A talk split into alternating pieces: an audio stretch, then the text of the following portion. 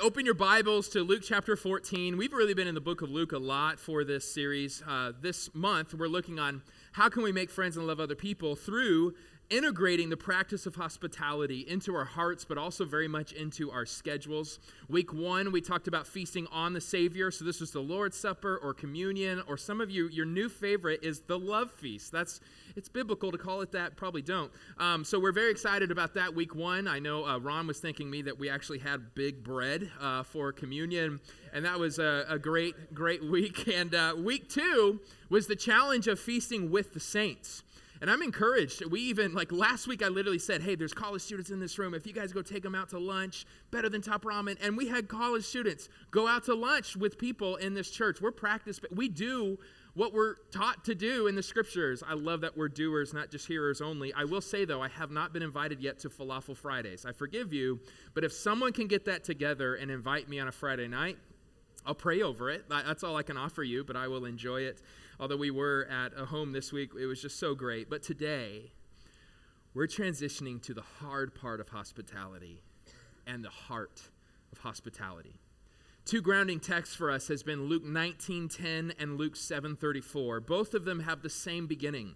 It says, For the Son of Man has come. If you know your Old Testament, specifically Daniel 7, the Son of Man is a title that really points to the Messiah, this ultimate one who's going to bring reconciliation to the fool. So when he told, Jesus said this to a Jewish crowd, this was more than saying, I'm running for president. This is saying, Jesus is saying, I am God in the flesh, and I've come to make all things right. So their ears perk up, for the Son of Man has come. What does he come to do? Well, in 1910, after Jesus dines with Zacchaeus, who is the worst of sinners, he says the following For the Son of Man has come to seek and to save the lost. The lost has, has kind of become a pejorative term in today's like cultural Christianity. Um, oh, they're just lost people. We don't hang out with those lost over there. But lost actually just like is a really great term that I love Jesus uses because it's very much what it sounds like. It's people who are looking for the best way to live and they can't seem to find it. It doesn't mean the lost are just really dumb people. It doesn't mean they're not searching. It means they're looking, but haven't found the answer to life and life in abundance. And that is the heart of hospitality. Rescuing the lost is at the heart of hospitality. Jesus came to seek and to save the lost, and at his, as his apprentices or his disciples, we're called to do the exact same thing. So that's Jesus' mission statement. He comes and says, This is my mission to seek and to save those who are lost. But now, what is his method? His mission is to seek and save the lost. Luke 7:34 points to his methodology, how he gets it done. His mission is so compelling. His method is where it gets really tough. Luke 7:34 Jesus says, "The Son of Man has come, eating and drinking, and you say, look, a glutton and a drunkard, a friend of tax collectors and sinners." What this is saying is eating and drinking with the lost is the hard part of hospitality. We're going to look at this a lot more next week, but tax collectors, sinners, are the worst of the worst. These are people, a lot of us today on social media will debate are we allowed to hang out with those people? And Jesus is very much known as one to do that. But I want us to recognize this is, again, we started the first two weeks, it was fun. Now it's going to get hard because it's a whole lot easier to give to the homeless than to eat with the homeless. Right? It's a whole lot easier to pray for refugees than it is to open up your home for a refugee. I was convicted by that. I was at seminary this week and we were in Glendale. And I'm just, you know, East Valley's better. I'm just saying. But I was in Glendale and I had a, I was hungry at 10 o'clock. And so I saw a sign for Canes. It was five miles down. Why do they do that? On the freeway, it's like, hey, Canes, just turn right. And then I turn right and it's 15 minutes down that direction. But, anyways, I finally turned around. Not the greatest part of Arizona. And I was thinking, how hard would it be for me to host these people I'm seeing at 11 o'clock at night in my home? This is where it gets really, really hard. I've even found it's really nice to wave to your neighbor as you drive into your home and quickly hit the garage right after, right? But it's one thing to keep it open and bring people in. But we believe at this church we can do hard things, amen? And at its core, hospitality literally means loving the stranger. As philoxenia. You're hearing this every week. Philo is family love. Xenos, xenia is stranger or foreigner. This is actually, we hear this term a lot in today, especially politically. Maybe you hear the term xenophobia. It literally means fear of the foreigner or fear of the stranger. Hospitality is literally the opposite of that. Um, Ann Voskamp, she said uh, in a book I read recently, she says, In these strange days, we must put on stranger love. And I love that. So this is going to be challenging. Buckle up, especially for the introverts in this room, which, according to my data, is like 80% of you. Uh, we're going to, as a church, feast with the stranger. That's the title of today's message. And if you feel like this is hard, you're in the right place. We here operate off of the power of the Holy Spirit, not the power of our flesh. And that's why we can do hard things because of His grace. Let's pray. Father, Son, and Holy Spirit, thank you for your grace and your mercy. Thank you for the fun announcement today. Thank you for our team. Thank you, God, just how you're moving us on mission.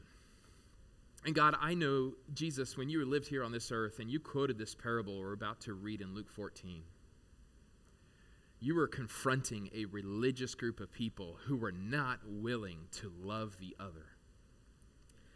But God, we praise you that we can receive this text in a different spirit because we don't have that of bogged down man made religion. But God, we have a genuine relationship with you that empowers us to live this Jesus life. And so, God, I ask you that you would inspire us, that you would help us see this task is what we're called to do, and may we actually do it. In the name of Jesus, I pray. Everybody says, Amen, amen. So, our Rabbi Jesus has a lot to say about hosting strangers.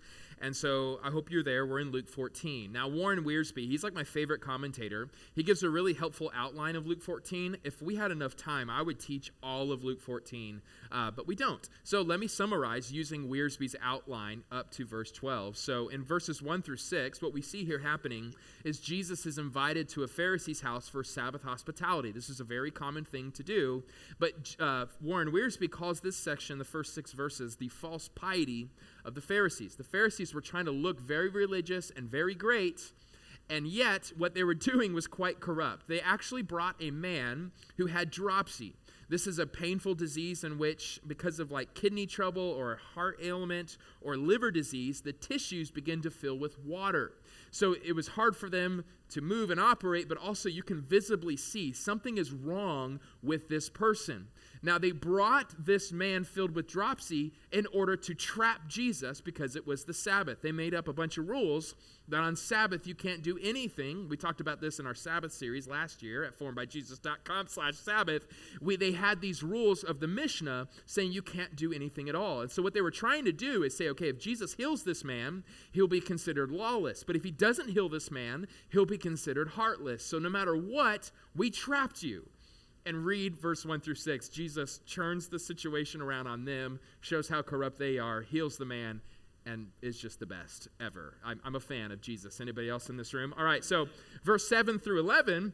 So that's the false piety of the Pharisees. 7 through 11 is the false popularity of the guests. I used to literate a lot more back in the day. You're welcome. I don't do that anymore, but shout out to Warren Wiersbe. So he notices, Jesus notices people are vying for the, the top seat at the table. Back in the day when you invited people over, there was anybody, oh, I get so much anxiety when we go to restaurants with friends. I'm like, where are we sitting? Anybody feel that? And it's like, and then when they come with the food, it's like, can we all pay attention? Who has the burrito with no whatever in it? You know, anyways, that's just my own little thing. So at the table, it would be the, the host was seat number one, and the closest you were to the host, the more powerful you were. This is actually, we make fun of, you know, the Jesus, uh, the Lord's Supper photo where like nobody's on the other side of the table. That's actually how it was, though. It wasn't just for the photo. What you would have is this long table, and they'd all be kind of in order from best to worst, all the way down. And they left that open table um, open because servants would come to wash the feet while they were getting ready for dinner and being served. Did you know that? You learned something new at church. And so, what we have here, though, is these people were trying to get to the top of the table to show, look, I'm better than everybody that's to the right of me. So Jesus calls this out. He says, Look, essentially, he's saying ex- exalting yourself is exhausting yourself. True joy in life actually comes from promoting other people, not yourself. So he says, Hey, from now on, when you are at a table, go to the very last position. Because how great would it be if the host says, Hey, why are you down there? Come up here. And now you're honored in front of all the guests. But what if you rush to get this best seat and now the host goes, Johnny, you're down there, brother. You, you don't deserve to be here. And now you are dishonored in front of everybody. So Jesus is just real practical. He's saying, just don't live this way. So good. And do this next time you are, you know, being hospitable with each other. We don't have that same kind of system. But verse 12 now is uh, Warren Wiersbe calls the false hospitality of the host. And we'll start reading there. Verse 12 He, uh, being Jesus, also said to the one who invited him, When you give a lunch or a dinner, don't invite your friends, your brothers or sisters, your relatives, or your rich neighbors, because they might invite you back and you would be repaid. On the contrary, when you host a banquet, invite those who are poor, maimed, lame, or blind and you will be blessed. We really believe this word can also just mean happy because they cannot repay you. For you will be repaid at the resurrection of the righteous, which is, we believe, in the resurrection of our bodies at the end of all time, which the true reward is. So is Jesus saying here that you have sinned if you have friends and or family over to your house to host? No. He's just saying if that's all you do, you've missed the whole plot line of hospitality. You should have your friends and family over. That's fine. But you should also have the least of these, the stranger. What we learn here, just in these first few verses, if you want to write this down, hospitality is marked by curiosity and generosity, not animosity and reciprocity. What is curiosity? Jesus, we see all throughout the Gospels, he commands us to love our neighbor as ourselves. And it's so important for us to know this is partially a metaphor. So a neighbor is everybody. Anybody you come into contact is considered your neighbor. But I think it's also kind of funny. We've so made it a metaphor that we don't actually care about our actual neighbors. Jesus says, be curious about like who you're around. If God puts you in a neighborhood, it's for a purpose. Learn about the people around you. Rosaria Butterfield, she's in our recommended read in our church merch box, and I'll quote her again later. She has this great quote. She says, God never gets the address wrong. Where you live right now is on purpose. So be curious, get to know your neighbors. The opposite of curiosity is animosity. This is what happened a lot in this time. If you made it to the table, that declares who's in. And if you weren't at the table, you were also declaring to the world who was out. New Testament scholar Scott Bartchy says the following It says, It would be difficult to overestimate the importance of table fellowship for the cultures of the Mediterranean basin in the first century of our era. Mealtimes were far more than occasions for individuals to consume nourishment. Being welcomed at a table for the purpose of eating food with another person had become a ceremony richly symbolic of friendship, intimacy, and unity. In other words, it's a big deal if you get invited to eat at somebody's house. I would argue it's also a big deal today. But also, knowing that, the reverse is true as well if you aren't invited to the table ever, it's also communicating, I'm not friends with you. We are not unified together. There are certain things that make you an outsider, and I am an insider. And so Jesus says the heart of the gospel is the exact opposite. We're curious people. We don't have animosity towards anybody, we bring them to the table. But also, it means that we are generous. 14, again, it says, given away where you're not going to be repaid. The reality is, you are not generous if you always do something to get something back, right? To be generous means to give something and not care what happens. Okay, I've given it. I'm not waiting for you to give anything back to me. But what a lot of us do today is not generosity, we do reciprocity. That's like a $10 word in Queen Creek, I know. Reciprocity is I did something for you so that you do something for me. In other words, if we find out my neighbor has a really cool pool, guys, let's invite them over because then they have to invite us, and now we get to go enjoy their jacuzzi. That's kind of like the whole mentality the Jewish people were having in that day. It was always to do something in order to get something back, and that's not the heart of the gospel. Warren Wiersbe uh, has this quote on commentating on this verse. He says, Our modern world is very competitive, and it is easy for God's people to become more concerned about profit and loss than they are about sacrifice and service. What will I get out of it? May easily become life's most important question. We must strive to maintain the unselfish attitude that Jesus had and share what we have with others. Again, this is the heart of the gospel. We give not to get, but to bless those around us. And so now in verse 15 and following, Jesus illustrates this point by sharing a parable. Let's read that together. It says, When one of those who reclined at the table with him heard these things, he said to him, Blessed is the one who will eat bread in the kingdom of God. They really believed, and so do we, that like Abraham, Isaac, and Jacob would be at this final feast. And so these people, we get to feast with their, their ancestors, their forefathers, the founding fathers. And so they were very much looking forward to the end of all things to celebrate. And so do we. We call it the marriage supper of the Lamb. But verse 16, then he told him, so now he's going to teach him a lesson. Here's a parable. A man was giving a large banquet and invited many. At the time of the banquet, he sent his servant to tell those who were invited, Come because everything is now ready. So, in other words, he had a bunch of guests who accepted the invitation. And in this culture, okay, I, I'm going, just now tell me when to go. Sometimes the food might take longer, so just let me know. This is all happening in real time. Verse 18, but without exception, they all began to make excuses. The first one said to him, I have bought a field and I must go out and see it. I ask you to excuse me. Every commentator notes you have a feast, a hospitality dinner at night. Y'all, they didn't have electricity like we do today, in case you didn't know. And so when you buy a field, you don't check it out in the dark. So is this a legitimate excuse? No. He's just making something up, and we've all been there. Amen? Isn't it so terrible to try to come up with an excuse and uh, it just always falls flat? Verse 19 Another said, I have bought five yoke of oxen.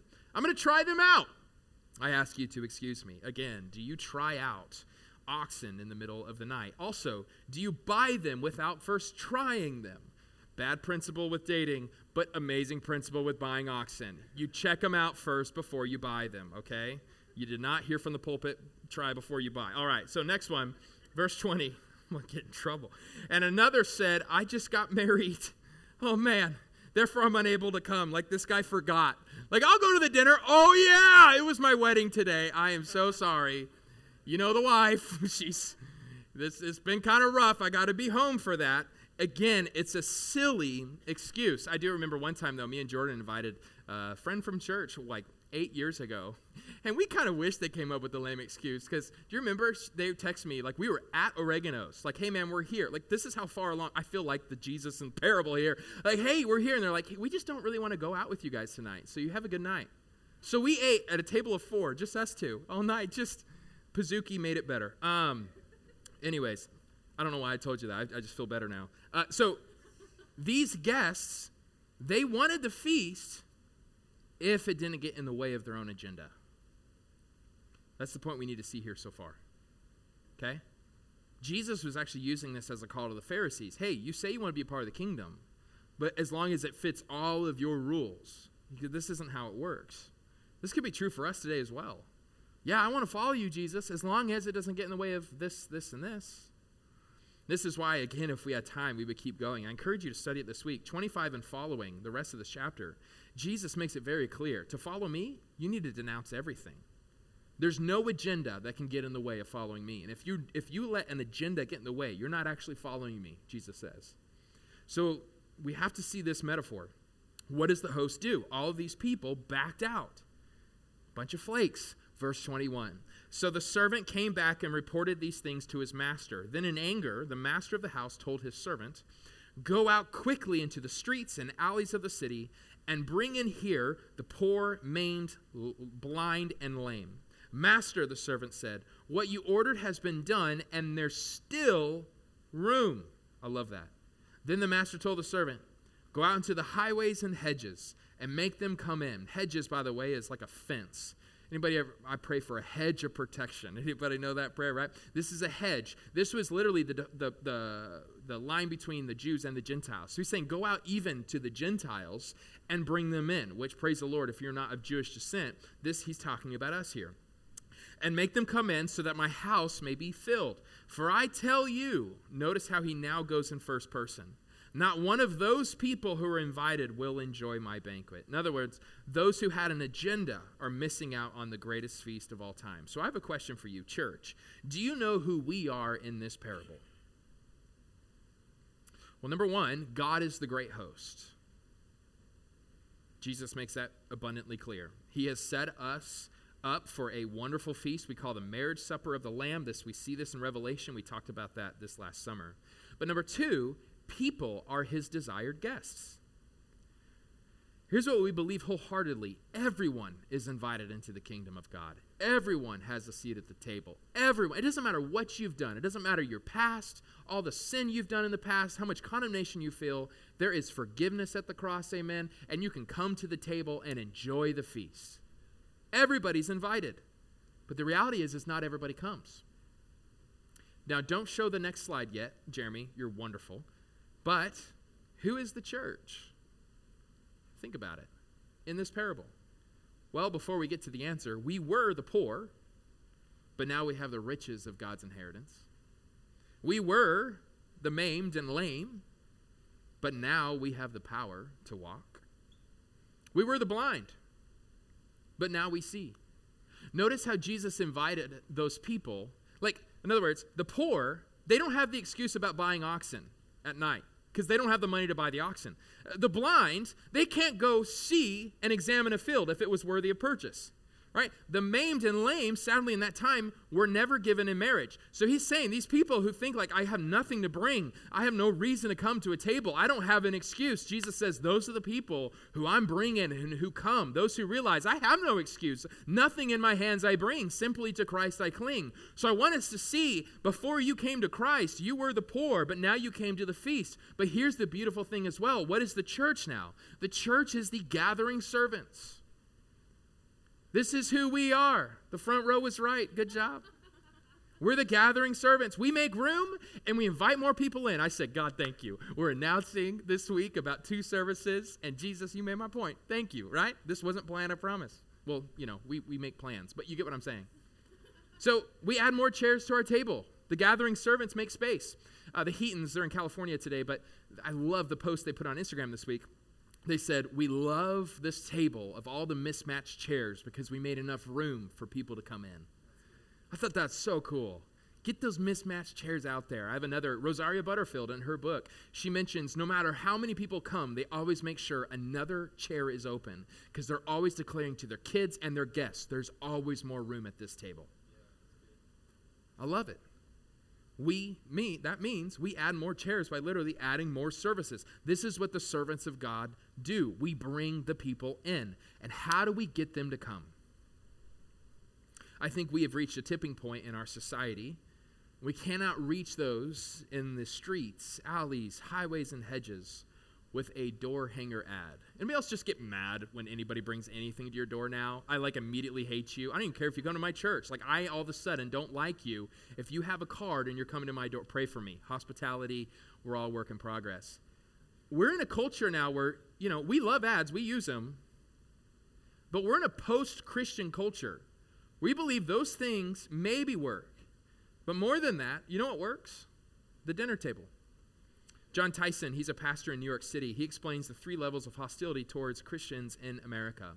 He calls the first culture the green light culture. I've mentioned this to you before if you've been to our church for a while, but I think it's so helpful.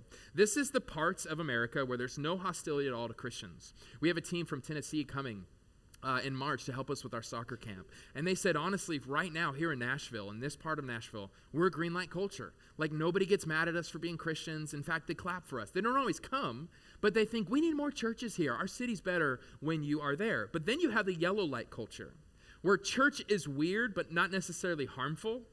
Right? So, like, if your neighbor it knows you go to church, they're probably like, that's great that you have religion and that works for you, but please don't invite me to Easter. Like, it's those kind of people right? Like, don't be too public about your faith, but you do you and I'll do me.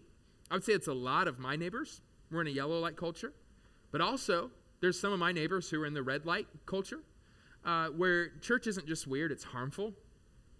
Christians' stance on things like sexuality and morality are not just wrong, they're destructive. And so they now have this belief private faith isn't enough. They will not rest until we as Christians are eradicated. Maybe they won't use that language, but it's kind of what they believe. This world will be a better place if these people leave. Now, I don't want us to ever be a church that complains about those people. I don't want us to be a church that does a rally cry. Those people are so bad. They don't know what they're missing out. You know, we're the best. You know, what we do is, hey, how can we make dinner for these folks? How do we bring them in as the gathering servants into the feast? I'd put it another way strangers will always expect your hostility until they experience your hospitality. We so believe in this mission. There's something significant that happens at the dinner table.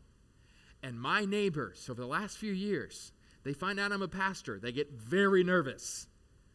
And it isn't until we cook for them that things begin to open up and we're not as weird as they thought. We're not as hostile as they thought.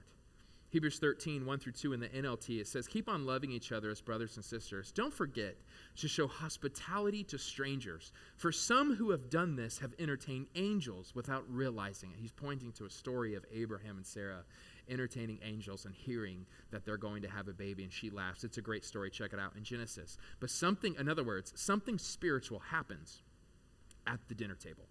And I love that because I love to eat. Like, I love this God. It's like, hey, food is what you, amen. I'm, I'm, in. I'm in. Rosaria Butterfield she has this wonderful book. Again, I'll reference it one more time um, Radically Ordinary Hospitality. It's in the church merch box. Her story is like really amazing. She went from being a lesbian feminist academic who hated the church and was writing books talking about how evil we are. She was red light culture, hates Christians, to now today she's a pastor of a very conservative, reformed, uh, sorry, not pastor, I just said that wrong. She's a pastor's wife to a pastor who is very conservative and reformed. And they serve their neighborhood by like literally having 20 to 30 people over their house every single night. Like their grocery bill's insane. So go buy her book to help her get some more food. And it all happened though. I love the story because she was about to write another extensive hit piece on the church. And um, a pastor reached out and said, Hey, I know you kind of have this position can you just come over to our house and we'd love to get to know you? We host every Thursday night. You're always welcome. So she came because she thought, let me get dirt on these mean people. And so she would come one week and she's like, that was kind of weird. They ended with hymns, like they literally would sing at the end, but the food was decent and I have some more material to make fun of them. And time and time again, though, she kept telling her lover, she calls, I'm going to this pastor's church uh, house again. Don't worry. I'm here to make fun of them. But secretly, she started to love these people. And as the story goes, she actually went to their house for two years. Two years worth of dinners. Y'all, you hosted your neighbor two times. It's all right. Keep going. Two years of being hospitable. She gave her life to Christ. She completely changed her identity. And she realized God is the one who I've been looking for. My identity is not in, in my sexuality at all, it's in that I am a child of God.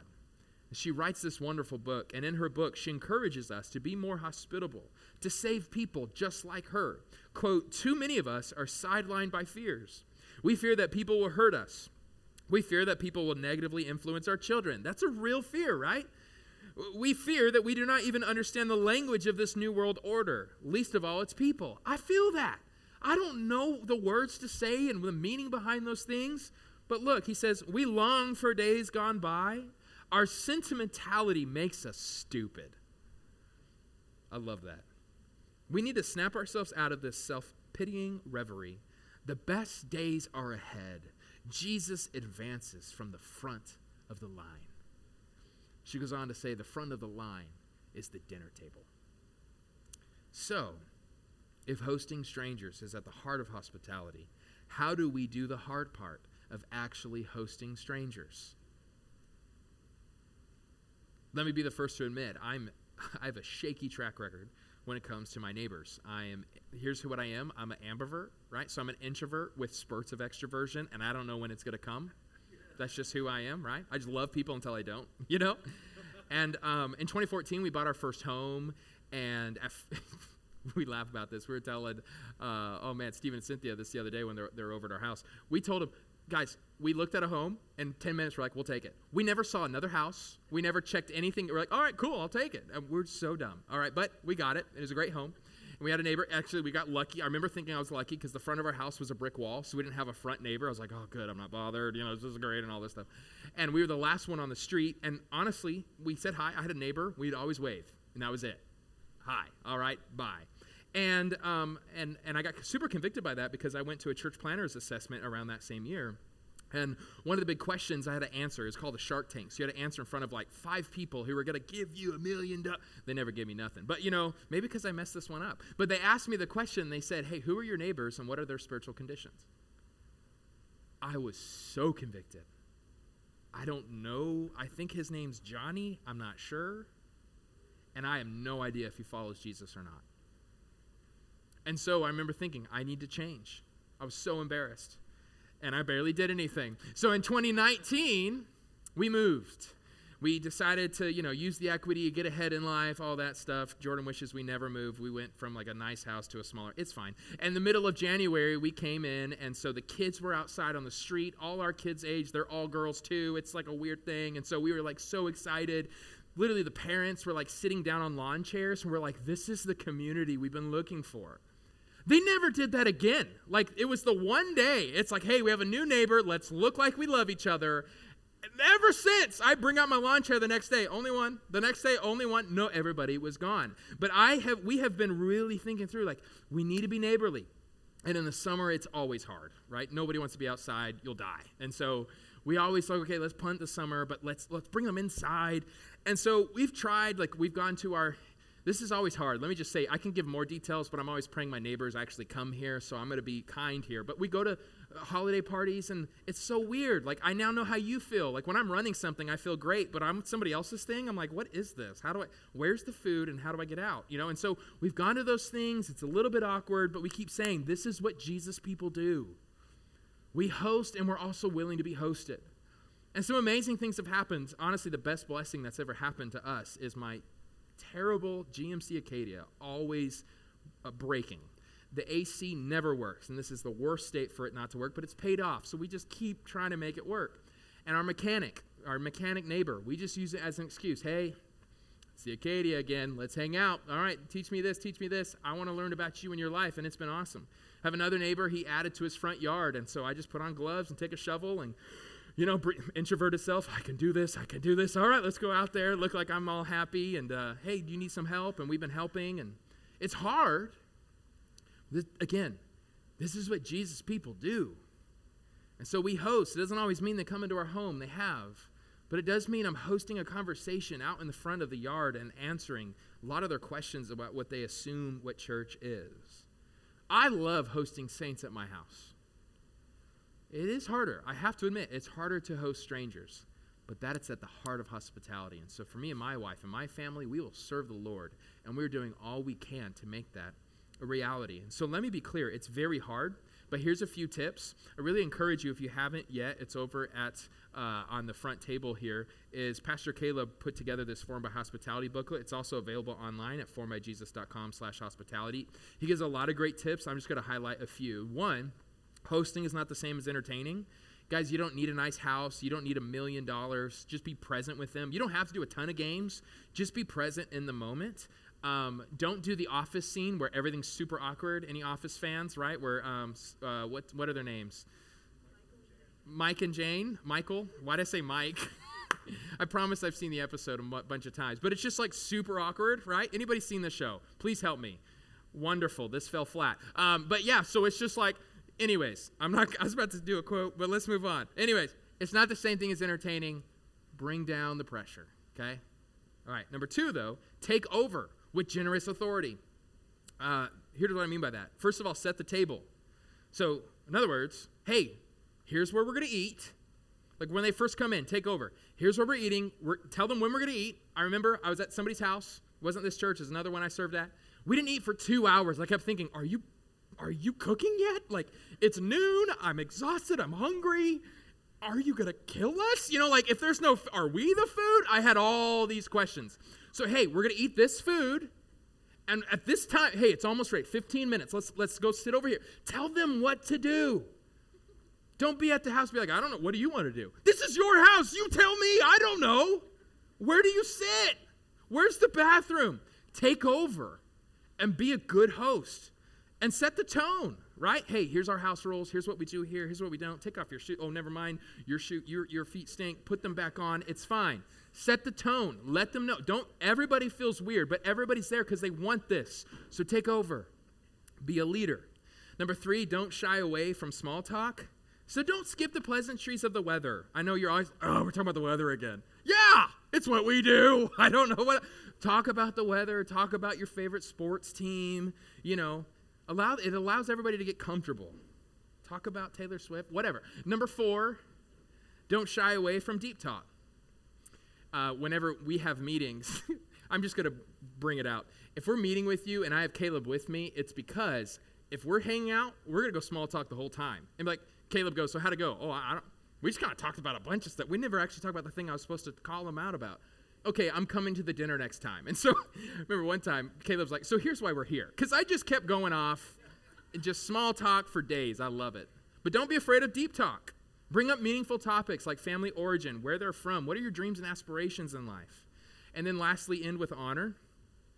Speak life into who that person is. Thank them for their time. Either if you're going to the house, thank them for hosting, but also, hey, thanks for coming. And look, we realize success is going to look different for every person in this room. Being hospitable with strangers requires a lot of humility and a whole lot of the grace of Jesus. And so you're going to talk about it in your together groups this week. You're going to kind of wrestle through one of these five steps, and I hope that we all commit to one of them or more of them. Again, I'm so impressed. We were at people's house this week because they practiced uh, the challenge from last week. Let's do that again. So, the first one, the very easy practice to be hosting a stranger is to have a conversation with a neighbor. So, say hi when you're walking the dog or they're walking the dog. Walk a dog. Buy a dog. I don't know. Be hospitable. Uh, don't buy cats. You can't walk them anyways. It's just commercial and it's fake. Um, check the mail. I check the mail every day because I want to get stopped.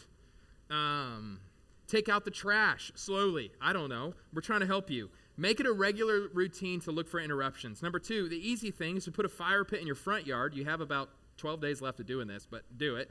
About to get hot, folks. But put a fire pit or something or basketball hoop in the front of your yard and be open to interruptions. This one's really fun. There's literally scientific evidence of people opening up, even if they don't want to. If they're around a fire, they're like, oh, I have this in my life. It's amazing. It happens every time. And so do that. Say hi as people walk by. Maybe have some like little snacks. Hey, come sit down. Let's hang out. Uh, Solo Stove is my recommendation for the best fire pit, and it's portable and it's amazing and it's smokeless. Uh, no coupon code, I wish. Okay, number three, moderate. Know the names and, names and needs of your neighbors who live in front and next to you. Right? So find ways to get to know the people who live close to you and figure out what they need in life. Not just their name, but that's huge for some of us. But what are their needs? It's amazing. I have some neighbors. We've been able to meet their needs because I found out about them because I was talking to them. Crazy thought. Number four is really hard. I mean, sorry, it's just hard. Invite someone who doesn't go to church over to your house for dinner and invite them to church. Anybody else like kind of freaking out yet? Do it. Think of someone you know, but may, maybe you don't know them too well. This could be a neighbor, a coworker, or just an acquaintance in your relational network. Keep the dinner low key, right? Don't feel any pressure to give the full gospel presentation. Don't like spill boiling hot water on them on accident and be like, you think that's hot? you know, just just stay cool, literally and figuratively. Um, but some questions to ask is like, hey, what do you do for work? If you work at the same place, don't lead with that because, bro, I work with you. Um, what are some things you enjoy to do outside? What are some of your hobbies? How long have you lived in Arizona? That's always an easy one because m- almost nobody, and if you are from here like me, we're proud of it. So we'll talk about it for a long time. Um, and then just have a good meal. And then use our invite cards. Uh, on your way out, you'll notice right on the right hand side of the door, also put it on your seats. We have Easter cards, we have soccer camp cards. Just have it. I always have them in my back pocket. Am I a, good? I do. Uh, I have it in your back pocket and just to be able to invite people. Last one, very hard, and I need to close. Throw a neighborhood block party. This sounds super intimidating, but this could be as easy as having an open barbecue in a neighborhood park and inviting others to come. Um, I actually, in reading that book, Rosaria Butterfield's book, she has it every single Thursday. She tells the whole neighborhood. Anybody have that Nextdoor app or something like that, or Neighbors app or Nextdoor? They use the Nextdoor app and they invite, hey, just saying it again, Thursday night, here's my address. Everybody's invited. And they make it work. Maybe that's a lot, but throw a block party, something. And, and what I've been hearing is lost people, there's so many people who actually are suffering silently in abuse or in bad situations. And so maybe they wanted to come Thursday, but they had a, they were stuck in their home or what have you. And so, a great, if you really want to host a stranger, just say, hey, every Thursday, if there's ever a time it works for you in your life, I'm going to be here out front grilling. I hope to see you there. Guys, what could God do if we began to do things like this? How amazing could it be? What do you imagine? What if we are actually gospel people who talk about God being ho- so hospitable to us and putting a, giving us a seat at the table? What if we became people who also added more seats around our dinner table because we actually believe in the Word of God and we actually believe He's a God of love and we actually believe that He has truth that will set you free? And so we're bringing everybody over. We're doing the awkward thing, we're doing the hard thing. Sometimes it will feel like the office episode, but that's fine. Do it again. This is what Jesus people do. And as for me and my church, we're going to serve the stranger. We're going to be the gathering servants that look to the highways and hedges and bring them in. I believe that in the name of Jesus. Let's pray.